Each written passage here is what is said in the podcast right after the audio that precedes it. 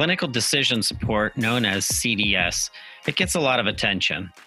But what about medication decision support? Increasingly, health system leaders are putting this issue front and center, especially as it relates to medication alerts that are in- integrated into the electronic health record, clinician workflows, even some of the consultant programs that are out there.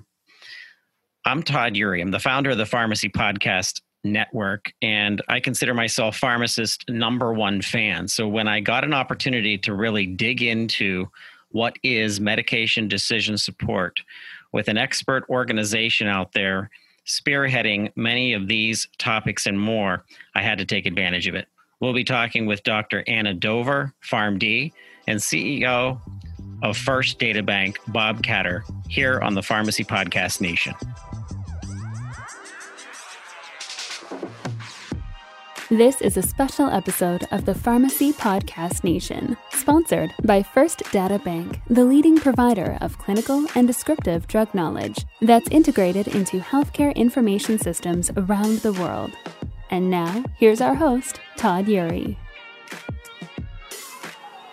Hey, Dr. Anna Dover, welcome to the Pharmacy Podcast. Thank you for inviting me today. You're very welcome. Mr. Bob Katter, uh, welcome to the Pharmacy Podcast Nation as well. Thank you, Todd, and we're very pleased to be here.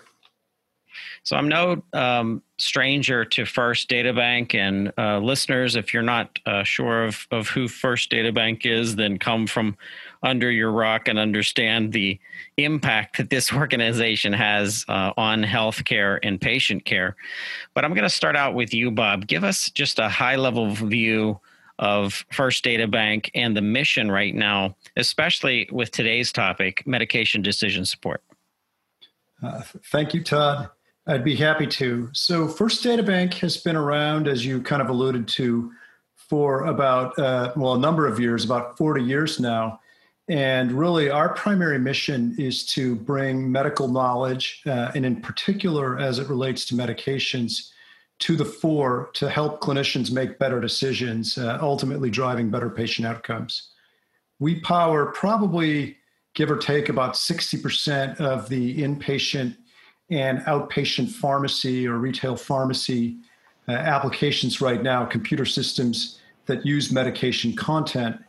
And so, this topic of medication decision support is obviously something our company is focused on in a big way and something we feel is going to transition to a newer, more precise, and better methodology. Anna, when I think of data and I think of being able to leverage data to make clinical support decisions for the primary care physician, surgeons, people studying genetics, I immediately think of the pharmacist. And I really wanted to kind of dig into First of all, let's start out with this definition. What is the definition of medication decision support from a pharmacist perspective? It's funny you you asked that question. I think um, it's important to highlight how a pharmacist perceives it versus a physician. And um, growing up in pharmacy, using early computer systems, you know, there was less decision support around medications than there is now. Our, our medical knowledge has grown. And I think as a pharmacist, I always leveraged it as a way to make sure I didn't miss something in my checks, right? It was something that it may help me remember to monitor something. Maybe I need to do a follow up lab, something to help prevent that error from reaching the patient. Um, but it's evolved now and it's it's much more proactive. So when I think of it as a pharmacist, it's something to help make sure I don't miss something versus um, when a pharmacist would want to intervene on a physician proactively and the way a physician may perceive an alert. You know, I had some experience with Armada Health, who became Asembia, which is a specialty pharmacy entity that really helps the specialty disease state sector pharmacists dig down into uh, different uh, occurrences, outcomes uh, for a specific medication. And I'm thinking the expansion of medication des- decision support for the specialty pharmacy sector and how you fit that decision support into a work, worker's um, or a user's workflow without really interrupting them, especially with the intensity of uh, specific um, high cost medications and the seriousness of that disease state.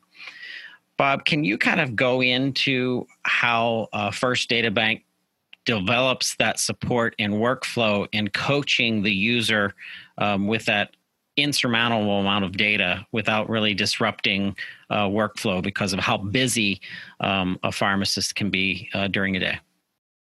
Yes, Todd, you, you've somewhat kind of implied the answer by the way you phrased the question. And I think uh, really whether it's First Databank or anyone doing medication decision support, I think one of the keys is just what you said. There's so much data available, and that would apply in a specialty workflow, but even for more uh, traditional small molecule drugs as well, that there's so much available data, so many potential alerts uh, we can surface that may uh, present a risk for a specific patient.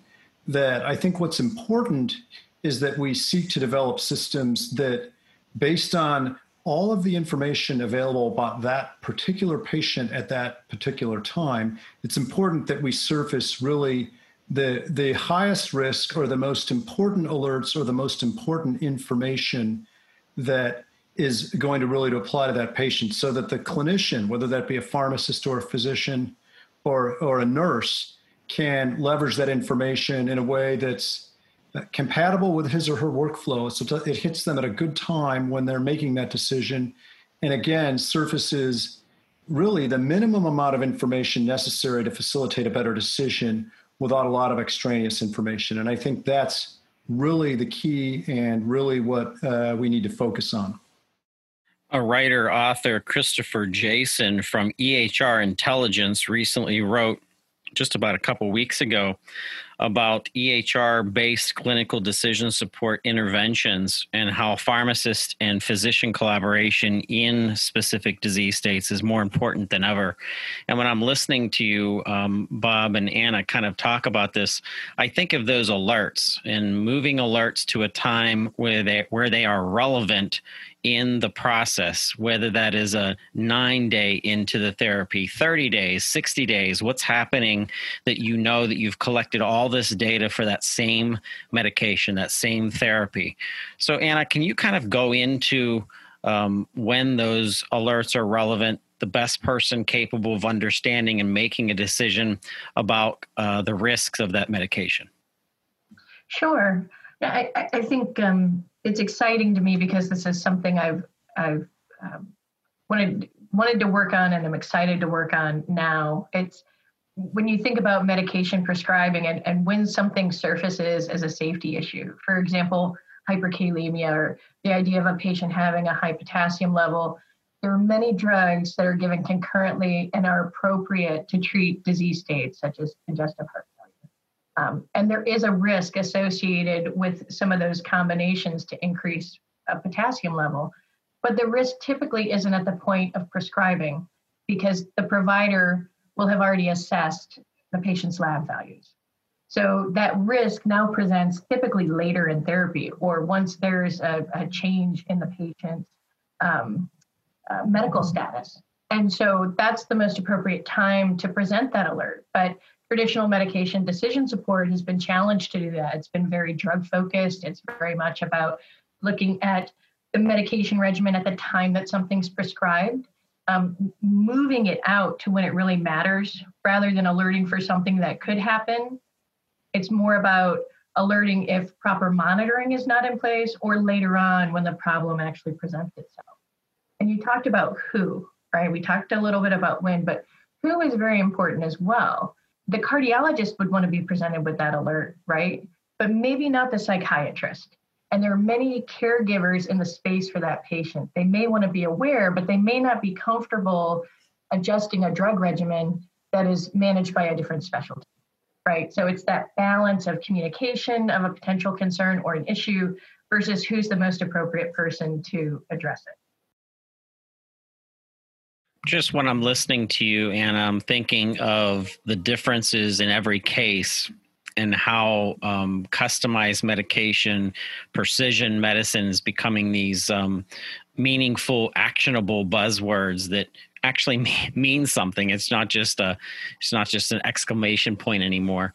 And I'm thinking of patient char- characteristics and how that changes things. Bob, can you kind of unpack that based on what Anna was talking about in who was the best person? But now let's move to the patient characteristics and how that differentiates things.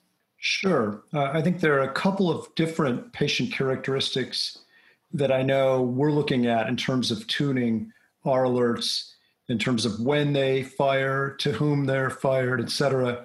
Uh, one, I think, really important area is lab values. Uh, so we've traditionally looked at a patient's med list, maybe a, a, problem list, but we haven't really looked at lab values. And those can be uh, genetic related results, those can be more traditional labs, but those lab values, not just what they are, but obviously when they were taken, how current they are, can inform a lot of specific issues around a medication.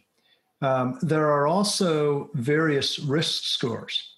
Uh, those are a little more challenging to gather, but if you have access to the full set of information in the electronic medical record, in some cases the pharmacy system, you can pull together more information related to those risk scores. So those are really two major areas. And, and that's, of course, on top of the areas we've looked at traditionally patient demographic information, the patient's medication list, the patient's problem list, the allergies, et cetera. So the article that I referenced from EHR Intelligence goes into uh, questioning the increasing number of uh, clinical decision support interventions based on point of care alerts and how that algorithm is being tweaked and changed as the data is increased. And I'm thinking of the disease state specific of how many occurrences, um, how many things have happened to the patient during the therapy uh, what they're feeling at a specific time, pain scores, all of these things that accumulate metrics back that a pharmacist is going to be paying attention to and also going to be flagging if there's an interaction if there's an allergy if there's other things happening in place. So in order to kind of go deeper into this um, anna would you kind of talk about leveraging the analytics for better medication decision support when we really start to drill down into this yeah, I think analytics is an area of great interest to us and, and to me personally as a clinician. I think to have good decision support, you have to have that closed loop. You need to know how things are performing. And very often in isolation, if you were to look at, say, a drug drug interaction in isolation, that interaction is important. But in the context of the patient and all of the things that you mentioned, um, it may be less important. It's that that risk benefit piece. And the way to understand and identify patterns is really by evaluation of that alerting environment and and your patients themselves. So it could be where they're located, uh, the type of specialty caring for them. It could be some of the things Bob talked about with um, you know gender, age, and so forth. Um, and and really understanding how things perform in your environment is key to understanding how to optimize them and, and get to that, that better patient outcome. So, Todd, if I could just add one thing uh, on to what Anna's saying as well, because just kind of the the context of your question kind of said with at least I think what what your question said was with more clinical indicators, more factors to take into account, there may be even an increase in alerts. And I think that's certainly possible, but I think we're viewing it almost the other way. We believe that the more specific information you have on any one patient, that gives the system, if the system is smart enough, and, and I think analytics plays a role to make it smarter over time, but that gives the system an opportunity, we think, to actually reduce the alerts by only surfacing those that are most relevant and most actionable, and, and therefore reducing the the load or the burden on on the clinician, but but providing more precise decision support. I kind of get impatient when I think of where um, what we know and how we're using um, artificial intelligence at this point, some of the simplicity that I'm thinking of is the use of Alexa and, and being able to leverage um, the knowledge of of the databases to pull up um, a way of of know, knowing what the patient goes through based on the collective information and being able to predict um, out of 100 patients if uh, 82 of the 100 patients felt this after the 30th day on this um, you know medication. Um, alexa at 12 p.m says you know, do you want uh, some uh, or are you feeling sick on a scale from one to 10? How nauseated are you? And when I think of that, that really plays back into uh, medication and, and, and decision support and how do we use technology? How do we use artificial intelligence to put more of the consultancy into the hands of a, of a, of a pharmacist and physician, whereas we could uh, check the box, checks the box, check the box through an artificial in, intelligence like an Alexa, for example.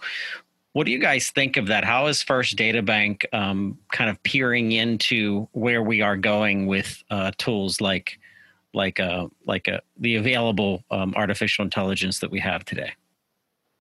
I guess the first thing I'd say is you bring up Alexa. We are very pleased uh, right now to be working with Amazon and Alexa, and we power uh, not not something quite as sophisticated as what you're what you're talking about in terms of the future, but we do power right now a service uh, through which Alexa can answer uh, patient questions about their medications. Uh, so we're very pleased to be working with them on that, and we're also looking at kind of voice response type of technology with a couple of other uh, vendors and technology companies as well. So I do think that's an important area for the future.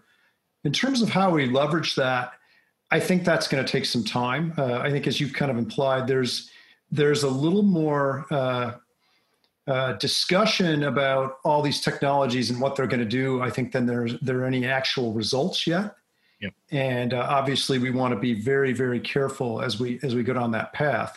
But I do think the vision you uh, outline, which is that could be another input into the analytics process that Anna alluded to uh, a couple minutes ago in terms of what is the impact of decisions we made in the past in terms of how patients are doing and then factor those things into recommendations the system would make going forward anna do you do you have a, a thought or any, anything you want to add to that yeah I, I think when we talk about ai in particular in healthcare any type of machine learning um, there, there are a few key things.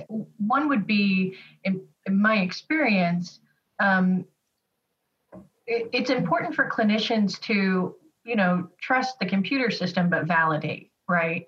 And so you wouldn't want someone just responding to an alert uh, because it was there. You'd want them thinking, intentional decision making. And um, a lot of the machine learning models are, are kind of a black box. And so I think as clinicians, I, I know for myself as a pharmacist, that I would have, uh, I would want to understand the logic behind it. So I think that's something at, at FDB we try and keep in mind. We want if as we leverage AI and machine learning, which we do have uh, a variety of ways that we're doing that already, we want to make sure it's safe. Uh, nothing is 100% accurate in that space. Um, so we want to make sure that how we leverage it continues to be safe and and understandable to the clinician receiving anything that we provide from that model, right? And then I think the other piece is the data set, and Bob kind of touched on this with the analytics piece. If you do any type of machine learning, you need to understand the data set and, and how universally it can be deployed. There are differences in the way organizations practice medicine. And um, and understanding that nuance, knowing if you have enough data um, and enough varieties of inputs to make it uh, a repeatable model, a safe model, is important as well. So I, I, think you touched on it, Bob touched on it. It's it's an exciting space. Um, it's emerging, but more to come. I think as we as we evolve with it in healthcare IT. And and I just this is Bob again. I want to just kind of circle back to something Anna said and really just underscore it because I think it's such an important point, and that is we we don't believe that clinicians will be comfortable with the so-called black box and then as a result, all the AI work that we're doing, and I, I think a lot of other leading companies in healthcare, is really the combination of, of human intelligence and AI, artificial intelligence. So we will put things into the engine. We do have data scientists that do that kind of thing, but then we'll evaluate what comes out with our clinicians. So the the uh, data scientists and the clinicians have a very very close working relationship. They're always paired on projects uh, in which we go into this kind of thing at First Databank for that very reason. And we think, at least for healthcare, that's ultimately going to be a more successful approach. I think what's real and what's happening today, Bob and Anna, is the fact that this medication decision support can also go that step further, and the data can be leveraged to make specific predictions about a patient, such as quantifying the risk of opioid addiction. And with today's opioid epidemic out there, and even though we're in a pandemic, it's still a, a, a major, it's having major impacts throughout uh, the nation um, that's so important for a, uh, for a pharmacist to realize that there's data available to better assess their patient ongoing. Can you guys expand upon that specifically and in, in how um, MDS is, is being leveraged in, in the opioid epidemic? Sure. I'm going to let Anna kind of talk to the specifics other than to say uh, we are partnered with CVS, uh, the large retail pharmacy, among others, in rolling out uh, our opioid related content uh, that's, I think, consistent with what you said, that it's, it, it A, establishes a baseline of what's called morphine equivalence in terms of a patient's overall opioid load, uh, load excuse me, in their medication list but then it also is predictive of what that might mean given their specific clinical situation. Anna, do you want to talk about that a little bit more? Sure. I, you know, we this was maybe two years ago. We really made a big push to provide important information about um, opioid risk. So, looking not just at the total morphine milligram equivalents a patient could be receiving, but also looking at co-administration risks, things like benzodiazepines, other things that put them at risk for overdose or addiction. Um, and we provide it in a variety of formats for our customers um, and, and provide it with um, varying levels of patient specificity depending on the, um, the need. So Bob mentioned CVS, we have some other services that use it and, and we also have um, the ability to, um, we have it within certain EHRs as well, which I think is, is helpful. When you talk about the analytics side, I think that's important too. Uh, as a company, we participated in an opioid task force that was um, funded by uh, CMS to help solve the problem. And one of the great challenges is that data that you talked about, it lives in a lot of different places and how uh, a, a PDMP, what, what data may be available for us to evaluate that risk because it's more than just the drugs prescribed, it's the previous use, it's the pattern there. So I think um, we're providing what we can on the content side. We're exploring how to identify those patients. But one of the challenges in the space is, you know, interoperation between systems or interoperability is can be challenging. And, and sometimes that data gets siloed to help identify that and, and, and really surface it for those at greatest risk. I want the listener to pay attention, and you might not see the correlation of this, but I want to kind of push into this and and pull this out but we're going through a major upheaval in how a pharmacist is is being paid for for being a provider. And it's going to move away from that prescription based payment to more of a much more of a consultancy value based payment model. And when i think of of this subject, medication decision support, this plays right into it because of adherence. We can show through the data that adherence is a, is a major issue, $300 billion problem. And, and I'm thinking, boy, if a pharmacist has the data at their disposal to start catching things before they become um, serious to the point that there's a readmission, uh, someone goes back into the hospital. What that brings me to is breaking this into these silos of care the hospital setting, the long term care, senior care, geriatric specialty setting, the community setting. And I kind of feel bad for those pharmacists out there in the community setting where they're pumping out 600, 800, 1200 prescriptions a day, and they just don't have the time to dig into the data that First Databank is providing and possibly even flagging, and how important that that uh, medication decision support follow up is in comparison to that closed loop environment where you have a physician, pharmacist, nurse practitioner, therapist team in a hospital setting. So, how can we use this data to show the payers? How can we use this data and what First Databank has developed to, to show our politicians that if we took the time to reformat our payment structure, we would save our health system millions and billions of dollars, literally. So, Todd, you're getting at a couple of questions all at once. I'll, I'll maybe start with the how we think we're trying to make the data more useful to pharmacists and maybe get at, uh, in particular, that adherence question.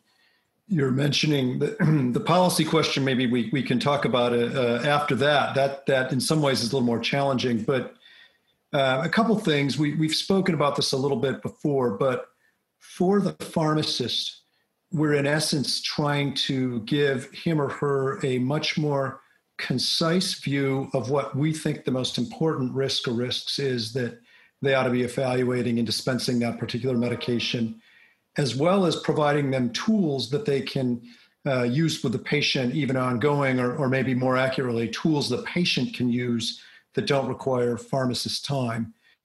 And uh, I'm, I'm, referring specifically in that latter uh, part to uh, med- uh, medication adherence information that FDB provides at a, at a low reading grade level uh, through video, through a mobile platform, et cetera, that can really help the patient understand why uh, he or she is on a specific medication, as well as look at their overall set of medications and when to take them uh, through a, a universal calendar, et cetera. So we think, you know, better information or more concise information for the pharmacist as well as better tools for the patient. On the policy piece, I think that First Databank certainly has a role, but uh, as do really all of us in the health information technology arena in promoting to policymakers why it's so important that these systems interoperate. Right. And I know a lot of our clients, uh, I'm thinking right now of one of our uh, clients in the retail pharmacy space a lot of our clients really are making inroads on reaching out to other types of information providers to, to try to bring to bear a broader set of information across the ambulatory, the acute, the, the pharmacy setting.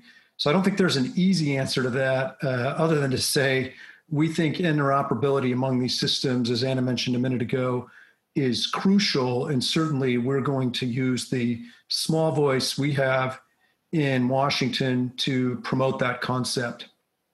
Um, Anna, your thoughts on that? Yeah, I, I think interoperability is a key component of this, having access to that data. And, and patient tools are important. It's been shown that pharmacists counseling with patients can improve adherence. This is well known. Pharmacists don't currently typically get reimbursed for that counseling effort. Um, and and when you think about it, it's it, it's hard to get that adherence data, right? Other than how often a prescription's refilled. Um, we don't know when a patient's in the community setting uh, if they're actually taking their medications versus in the hospital when we're documenting and a, and a nurse has it there. So I think there are tools and things we can do.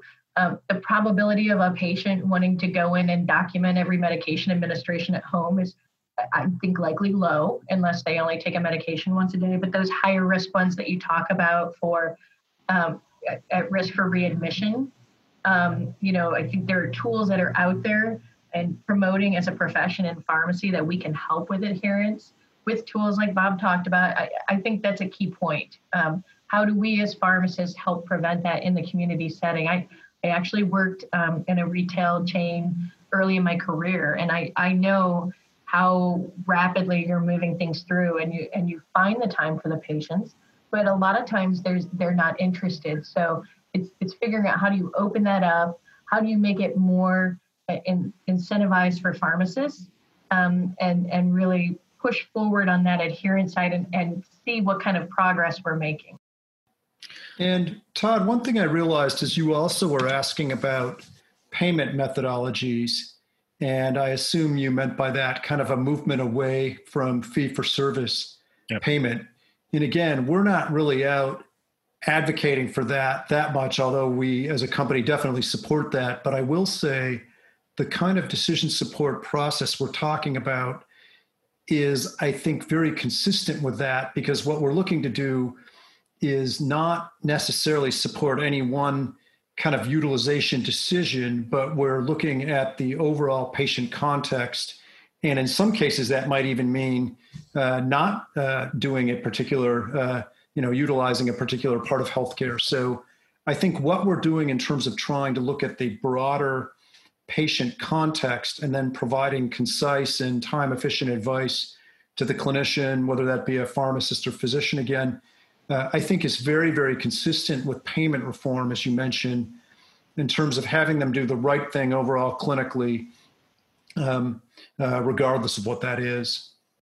Well, I tell you, this this topic we could continue to talk about for hours. I have uh, so many more questions. I think what I'd like to do is have the First Databank team come back, and as a matter of fact, I'd also like to invite um, some pharmacy users and possibly even develop a conversation between physician and pharmacist on this subject because I think this is incredibly important. And we all know, especially those listening, that uh, the pharmacist's role is continuing to evolve and change, and medication decision support and the data that First Databank is providing is going to be more powerful in, than ever in the hands of a of a pharmacist that really knows how to leverage and use it. I want to thank our guests, um, Anna. Thank you so much for your insights on on this subject, and Bob, what a what a, a treat that it was to have um, have you on as well. Thank you, Todd. It's it's thank, been a pleasure. Thank you very much, Todd. We enjoyed it. You were listening to the Pharmacy Podcast. We were interviewing First Databank, Mr. Bob Katter, and Dr. Anna Dover. And we thank you so much for listening to the Pharmacy Podcast. Thanks for listening to this episode of the Pharmacy Podcast Nation, sponsored by First Databank. To learn more on how to partner with First Databank, visit fdbhealth.com. Thank you for listening to the Pharmacy Podcast Network. If you enjoy the leading podcast network dedicated to the business and profession of pharmacy, please write us a review on Apple Podcasts and let us know which channel is your favorite. And remember, the pharmacist is the hub of healthcare.